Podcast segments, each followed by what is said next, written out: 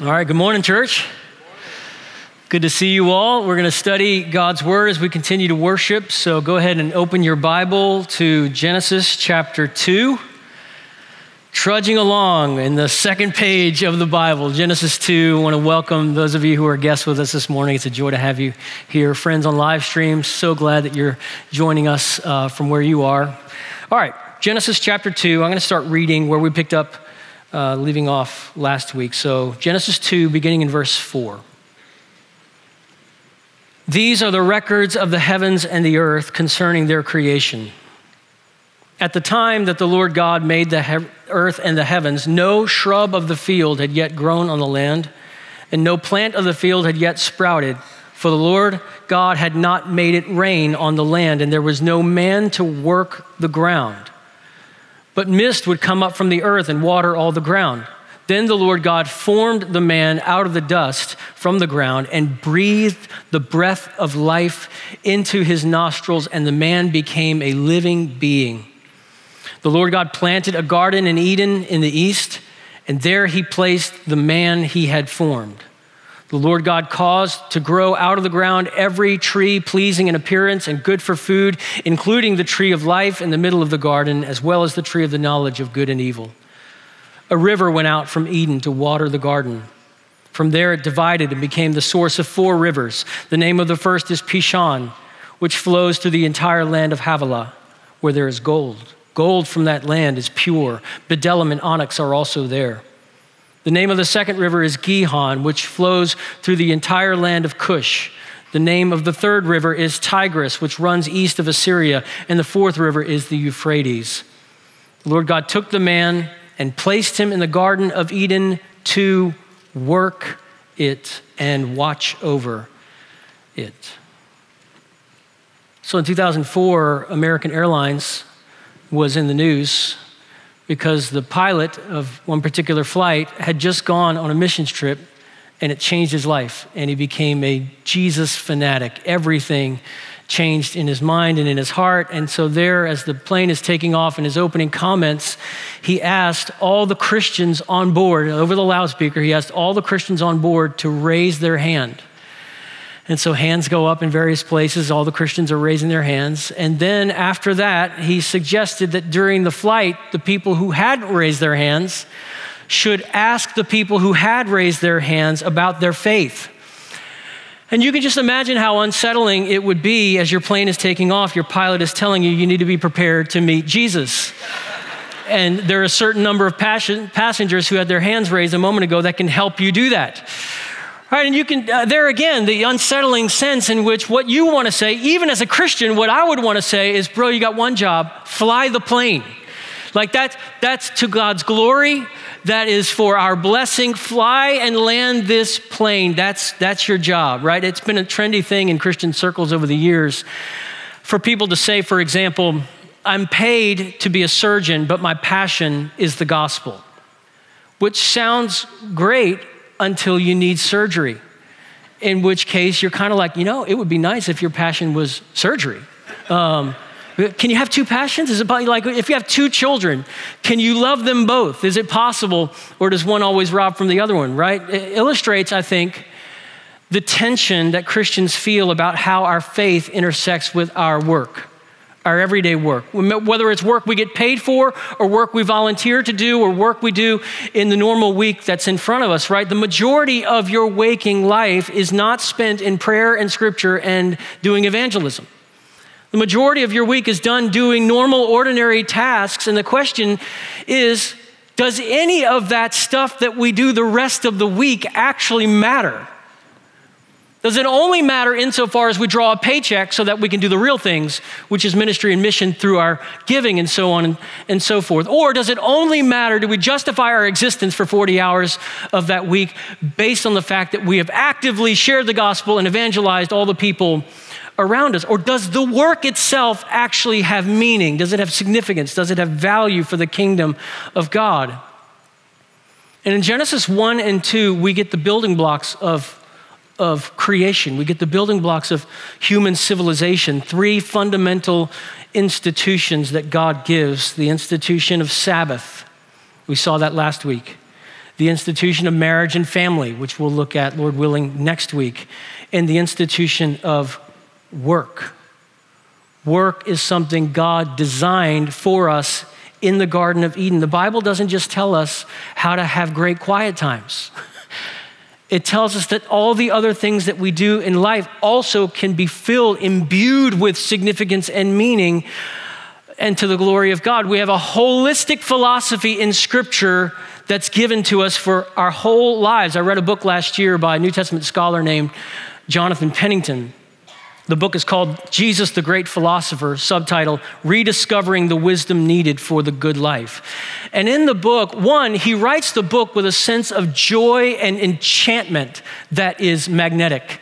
It's like he's writing with a smile on his face. He's delighting in the goodness of God, in the good world that he has made.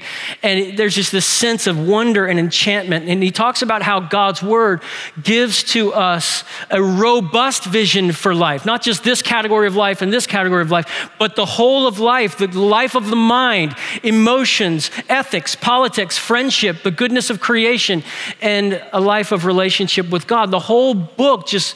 Um, it's got this, uh, this radiance underneath it, this sparkling joy underneath it. There's a sense of delight. And I hope, even as we study this text, there's a sense of delight in the goodness of God's design for work. And delight is appropriate because the Garden of Eden, Eden means delight. And we're looking at the garden where God rolled out delightful thing after delightful thing. And He said it was good and it was good and it was very good. And then He's giving these gifts and these assignments, and they're all good and they're all delightful. So our time should not feel onerous, it should feel delightful. If we do this right, our time looking at work should be delightful. So, three phases that we'll move through this message. Number one, the story of our work the story of our work. So in Genesis chapter 1, and we took some time to walk through this week after week, Moses has just laid out the story of creation, the six days of creation, the seventh day of rest. We looked at the seventh day of rest last week. And then we come over into chapter 2, and it feels like, okay, what's going on here? Because now there's no humans and there's no shrubs, right? So I thought we just had shrubs and I thought we just had humans. So what's going on here? Well, these, these accounts, they complement one another. Moses in chapter 2, he is not flying over the whole cosmos looking at the entire macro creation. He has zoomed in on a sweet piece of real estate called the Garden of Eden. And he's gone back, he's rolled back the clock, and he's letting you see day six in the Garden of Eden and what happens there. So we're slowing down and he's looking at what happens on day six. And one of the things that we learn is, you know, when you read just chapter one, verse 27, for example, you might get the impression that when God made mankind, male and female, that he made them both simultaneously. Well, the purpose wasn't to give us a hard chronology of what happened first and what happened second. But in this text, we find out God made humans and he started with Adam and then he brought Eve alongside. So there's, there's a sequence. One was created and then another was created. That's more clear here in chapter two than it was in chapter one. One of the things that's clear right here is in verse five, though, we're told that why things aren't growing. Shrubs aren't growing, basically, in verse 5 of chapter 2 for two reasons. The Lord God had not made it rain on the land, and you see it there, there was no man to work the ground. So we're in this location of the Garden of Eden and this place is not going to thrive and it's not going to grow until there are humans here to help it grow, to make it grow, to encourage and cultivate its future growth. Eve's going to be here in just a minute because this task is way too big for Adam by himself. So he's going to bring Eve alongside to help with the task. But the idea is very clear. It's this idea, very simply. The humans are given work to do by God. And the work that they're doing is gardening. It's gardening, it's cultivating the land. Um, gardening, however, if you keep reading through the scriptures, gardening becomes really a metaphor for all kinds of work, for every kind of work. There's a sense of uprooting, there's a sense of planting, there's a, a, cultivation, there's a pruning, right? So even, even work that you don't get paid for falls under the metaphor of gardening. Work, the work of parenting in Psalm 127 and 128 is the work of gardening. So remember what we saw in Genesis chapter 1. Humans are created in God's image to represent God. We saw that, right? God, He's forming and He's filling, He's ruling and He's subduing. He is, he is Lord over creation. And, and that's the, the functions, forming and filling. And then He creates man and He says, form and fill, rule and subdue. Do what I just did. I laid down the pattern and then I rested, and I want you to do what I just did, and I want you to rest as well. They represent God. They're ruling in his behalf. Theologians often explain Imago Dei, that is the, the biblical doctrine that we are created as humans in the image of God. And often theologians, at least for the past few hundred years, have unpacked that with reference to three categories or three types of work that we do. Humans are, in some sense, prophets, priests, and kings. So, what's this kingly task in Genesis? As kings, we're called to subdue so that God's rule is extended. So God commissions Adam and Eve to be fruitful, to multiply, to fill the earth with image bearers. Not going to unpack everything that we saw about that two weeks ago, but this would involve the building of cultures the building of cities. There's a wrong way to do it. We'll see that in the Tower of Babel. But there's a right way to do it as well. Matter of fact, the Bible, if you look at it in one sense, the Bible starts in a garden and ends with a city. And everything in between is man under God. The task that's assigned is under God's lordship, build cultures, build cities. So infrastructure is going to be involved. City planning is going to be involved, law courts and marketplaces, and eventually roads are going to be involved, and hospitals and electricity and clean water and sewage and telecommunications, right? And then you read through the Bible, and what do you see? You see people making stuff. They're miniature creators in the image of God. So they're making, they're making tools, they're making instruments, they're composing choral works that are going to be sung that are right there in the middle of your Bible. This psalm is written for the choir to the sons of Asaph and so forth. They're writing legislation, they're writing case law, they're doing the stuff that God designed us to do. Speaking of the Psalms, in Psalm 8, it's a song that celebrates the dignity that God gives to humans and the task of ruling that goes all the way back to the Garden of Eden. Here's what Psalm 8 says you crowned them with glory. That is the first humans. You crowned them with glory and honor. You made them rulers over the works of your hands. You put everything under their feet. It's a fascinating song because it's a song that celebrates not only the glory of God, but the dignity of humans. And it even it doesn't even do that in a sense of kind of narcissistic self glory. It says, What is man? What are we that you are mindful of us, that you would make us just a little less glorious than the angels that are radiant, that shine, and you made us just a little less glorious than that? It's, filled, it's a psalm that's filled with wonder at the kindness of God that He would give us such meaningful work, such meaningful call. So, not only kings, but priests. As priests, we're called to work and watch over so that God's beauty is displayed. So the language throughout Genesis 1 and 2 is very intentional. God isn't just creating the world, He's creating a cosmic temple. And he's going to dwell in this cosmic temple with his human people, right? Just like the Old Testament. So there's lots of things that are um, firing right here, literary fireworks that Moses is using. So just like the Old Testament temple, which you'll meet later on in the law of Moses, just like the Old Testament temple faces east, the Garden of Eden faces east. So you would enter the temple from the east. And when Adam and Eve are ejected from the Garden of Eden, a cherubim is put where? On the eastern edge of the Garden of Eden. You can't come back in. There's only one entrance back into the holy place of God, into the cosmic temple of God, and it's to come from the east. And there's the cherubim that's situated there guarding the entrance to the holy place of God. And very similarly, if you walked into the temple, you would come in from the east, and as you passed and you saw all the furnishings, all those furnishings were screaming Garden of Eden.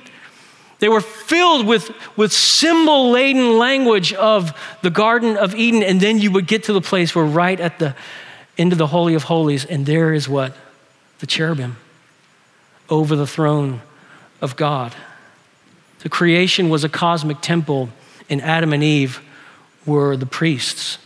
Matter of fact, Moses, who writes the first five books of the Bible, he will use the same two words to describe the work of priests in the tabernacle and the work of Adam and Eve in the garden. When he gives the job description of the Levites in the book of Numbers, he says, You got two jobs work it and watch over it. And then when he makes Adam and Eve in the cosmic temple, he says, Two things work it and watch over it. They were priests. What do priests do? Priests had the responsibility to discern between what is holy and clean and unclean.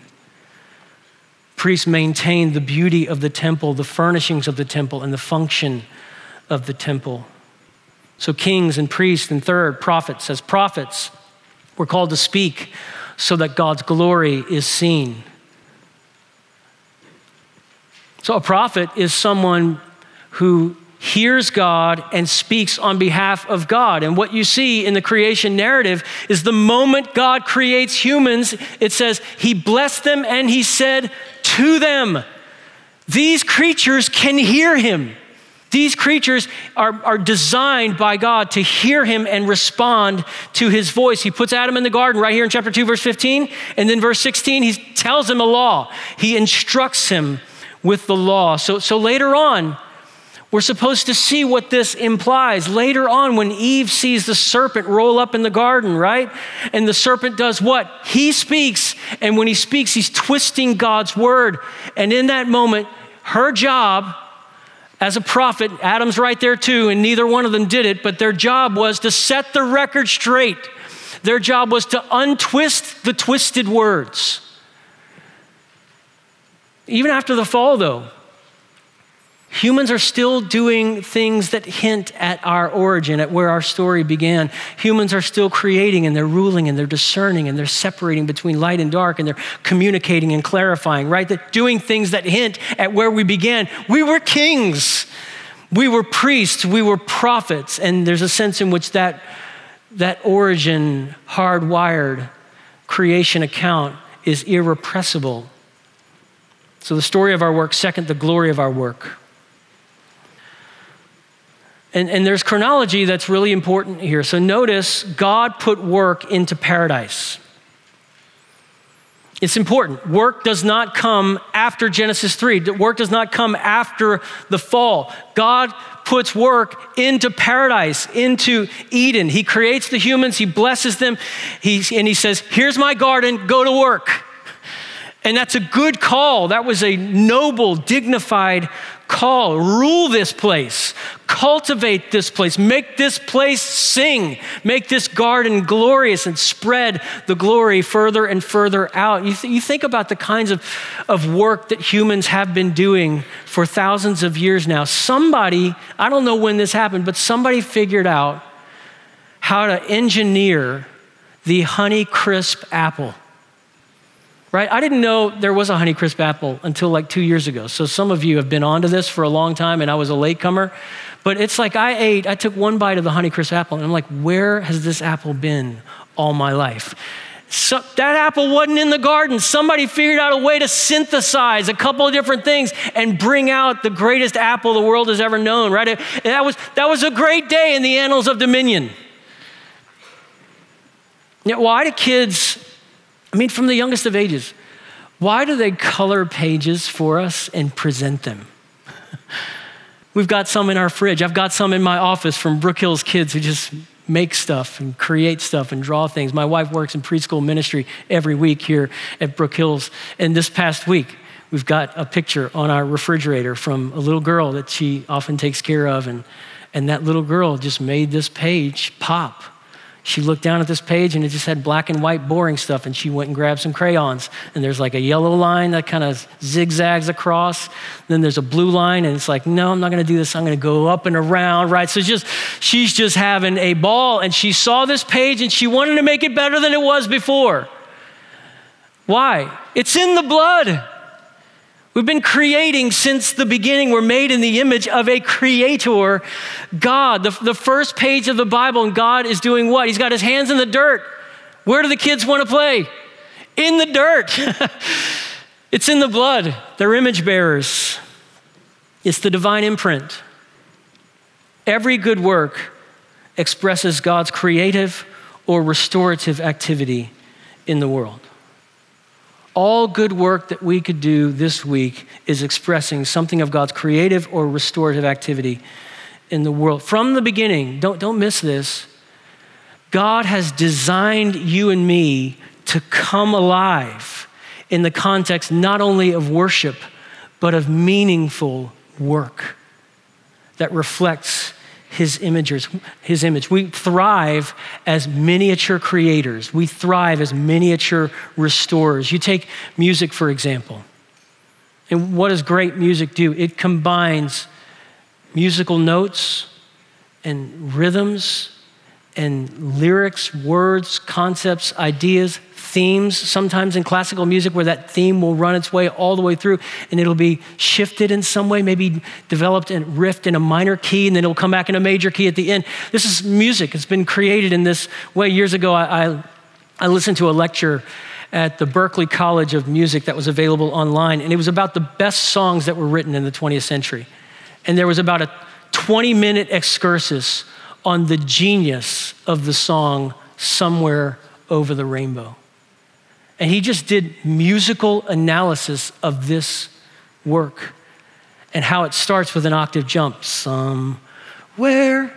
So you're going over the rainbow, but you begin by jumping an octave with the melody itself. And then you go from the one to the eight of the scale to the seventh of the scale, which is dissonant. Eight and seven are dissonant. They don't sound right next to each other, but the song has a haunting sense underneath it. You've got a minor key going on. There's genius it's genius work. Great composers, they take sounds and words and rhythms to create power and stirring moments. Image bearers, it's in the blood, it's irrepressible. We do it in all kinds of different ways. And yet, in church history, sometimes there are glaring moments where we get this so wrong. We undervalue the dignified work that God has given us in the beginning. Eusebius, for example, the bishop of Caesarea, he argued that Christ gave two ways of life to his church. One is called the perfect life, and the other is called the permitted life. Here's what he says The perfect life is spiritual, dedicated to contemplation, and reserved for priests, monks, and nuns. The permitted life is secular, dedicated to action, soldiering, governing, farming, trading, raising families. And he went on to say that those who follow the permitted life have, quote, a kind of secondary grade of piety. And what you want to say is if you're the farmer, that secondary grade of piety put food on your table. It wasn't you contemplating things that got food from the field to your table. it was Publix.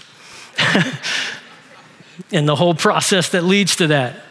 Perhaps the most powerful response in church history to that way of thinking, that false dichotomy, would come in the writings of Martin Luther, the German reformer, who wrote these words The works of monks and priests, however holy and arduous they be, do not differ one whit in the sight of God from the works of the rustic laborer in the field or the woman going about her household tasks, but that all works are measured before God by faith alone.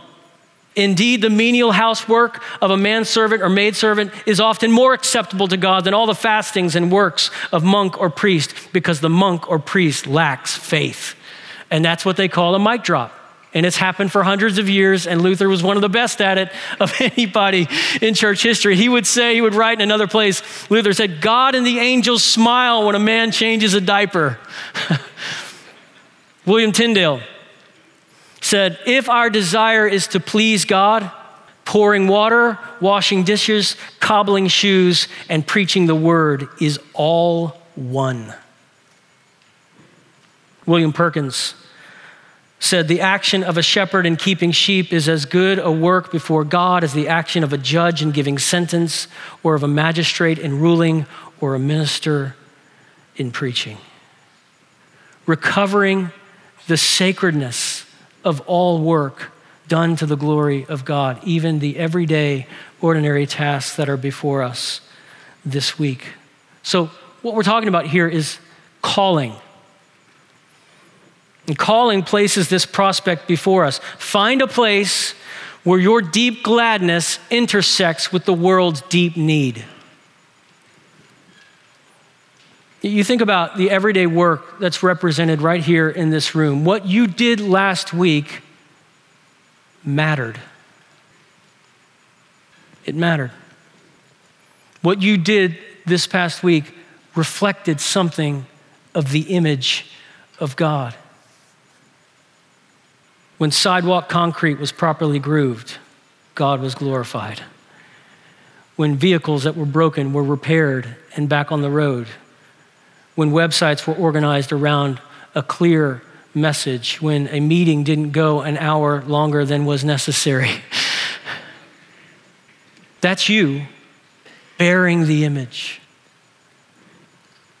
Finding in everyday ways the intersection between your deep gladness and the world's deep need. So here's some perspective I want to get us to think about. Through this work, that is, whatever works in front of you, whether you're paid to do it or not, through this work, this task that you've been assigned, I can give a glimpse of the work God is doing. I want to encourage you to think that way about tasks you're doing this week. Think about how your work reflects God's work. And I'll just give us a sampling. Mothers, you are an expression of the nurture of God. Artists and entrepreneurs, an expression of the creativity of God. Executives, an expression of the rule of God. Accountants and administrators, an expression of the order of God. Counselors, therapists, medical workers, an expression of the healing power of God. Educators, an expression of the wisdom and knowledge of God. Baristas, an expression of the God who wakes the dead. So thankful for our baristas, reflecting God's image all day, every day, right? Volunteer workers, an expression of the God who says it is better to give than to receive the self giving God. Hairdressers, fashion designers, an expression of the beauty of God. Marketing and advertising, the persuasive God. Architects and builders, the refuge and shelter of God. Journalists, writers, storytellers, the God who makes every word count and saves his best word for last. I won't do all of them. Maybe you can do that in your own life. Maybe you can do that in your small group. Start rethinking the value and dignity of the work God has laid before you? What if we started thinking every good endeavor represented in this room matters? For the world, for the kingdom, what if the work of the kingdom of God leaves literally no one on the sideline? A woman named Missy Wallace, who runs a faith and work nonprofit, and she used this motto loving people, places, and things to life. It's what we do, she says. Loving people, places, and things to life. And she playfully pointed out that Jesus spent more time working as a carpenter than he did working in ministry. I think sometimes as evangelicals, we are so worried that statements like that and sermons like this are going to undermine our passion for evangelism and gospel proclamation that we'd rather just go ahead and risk people feeling that most of their life is useless that most of their week is useless, as if ordinary work and the cultural mandate and the creation mandate and the Great Commission is a zero sum game. That one is always robbing the other one of value, that one has to win at the expense of the other. The Great Commission did not destroy the cultural mandate, and vice versa. They both matter. We can walk and chew gum at the same time. We can uphold the value, the glorious, God glorifying value of both and if we don't, guess who's back? Eusebius with his This is the Perfect Life. And this one's permissible. Doesn't really matter that much. This really matters, but that doesn't. So the story, the glory, and finally the future of our work. So in Genesis chapter 3, everything goes wrong, right? Adam and Eve, they sin against God, they rebel against God, and, and everything falls. That event is called the fall. And since the fall, all work involves frustration. So, work is part of God's good design, But when sin entered the picture, work became complicated. It's not not good, it's still good. The goodness of work breaks through post fall, and yet the goodness of work is now infected with the frustration of work because work was cursed. Here's what scripture says in Genesis 3 17. The ground is cursed because of you. Well, I worked in the ground. Well, the ground is cursed. You will eat from it by means of painful labor all the days of your life. It will produce thorns and thistles. In other words, the ground's not going to make it easy for you anymore. It was easy before you rebelled. Now the ground's going to make it hard. Produce thorns and thistles, and you will eat the plants of the field. You will eat bread by the sweat of your brow until you return to the ground. You will work yourself to death, is the prospect. Your work in the ground will run you literally into the ground. And work can go wrong in all kinds of ways. It can go wrong through laziness, it can go wrong through finding our identity in our work. If you've ever seen the movie Chariots of Fire, the British Olympian Harold Abrahams, he says something that I think resonates, resonates with our daily work and what our daily work can become. Our daily work can become our identity. And here's one of the things that he says about his Olympic race. He says, When the gun goes off, I've got 10 seconds to justify my existence. 10 seconds to prove I belong here on planet Earth. We can do the same thing with work. Genesis predicts that work will have that effect if we're not careful of running us into the ground. So, what do we need? We need last week's message on Sabbath and rest to complement this week's message on the dignity and value of work. Friends, hear this. We have meaningful things to do this week under God, but those things that we do do not earn God's love. We're saved by work, but it's not your work, it's Christ's work. His finished work. He completed his redemptive work. And what that does to those who are now new creations, who are now his workmanship in Christ, created for good works, is it frees us to work. We're not hounded by a sense of earning our keep. We're freed from endless effort to prove ourselves. That's what the gospel does to work. I love this quote from Nancy Guthrie. She writes On the days when you are doing the lowliest tasks, on the days when you compare yourself to everyone around you who seems to be doing far more significant things with their lives, take stock of who you really are because you are united to Christ the King. When you know you are seated with him in heavenly places, you will be able to lower yourself to do the most menial tasks and go to the most needful places to give yourself away. Friends, we have a God who loves us and announces his love for us before we go to work. Jesus, he goes into the waters of baptism, hasn't done a miracle, hasn't fed the 5,000 hasn't raised the dead, hasn't gone to the cross. All he's done is make wheelbarrows with dad and get wet in the Jordan River. And a voice comes out of heaven that says, That's my son. And with him I am well pleased. That's our God. Don't you see, grace doesn't just change our future eternal destiny, it affects the way you wake up tomorrow. It affects your days and your nights, the way we work, the way we rest. What if your job is your mission field? Not just on the days you happen to share the gospel with someone, but what if the work itself matters? That it's real good. What if, in addition to the way we faithfully bear witness, our daily work actually is reflecting the image of God in His world? Kingly ministry, priestly ministry, prophetic ministry. What if we thought not only of commissioning pastors and missionaries, but we thought, wait, God commissions artists in Genesis chapter 2, and teachers and mechanics and athletes and parents and salespeople? Wouldn't that fill our whole week with a sense of purpose? It's good, the work that you're doing, paid or unpaid. It's good, the task that God has set before you. So here's the closing remark I hope we take from here. Done as unto the Lord and as an act of service to our neighbor, every calling matters.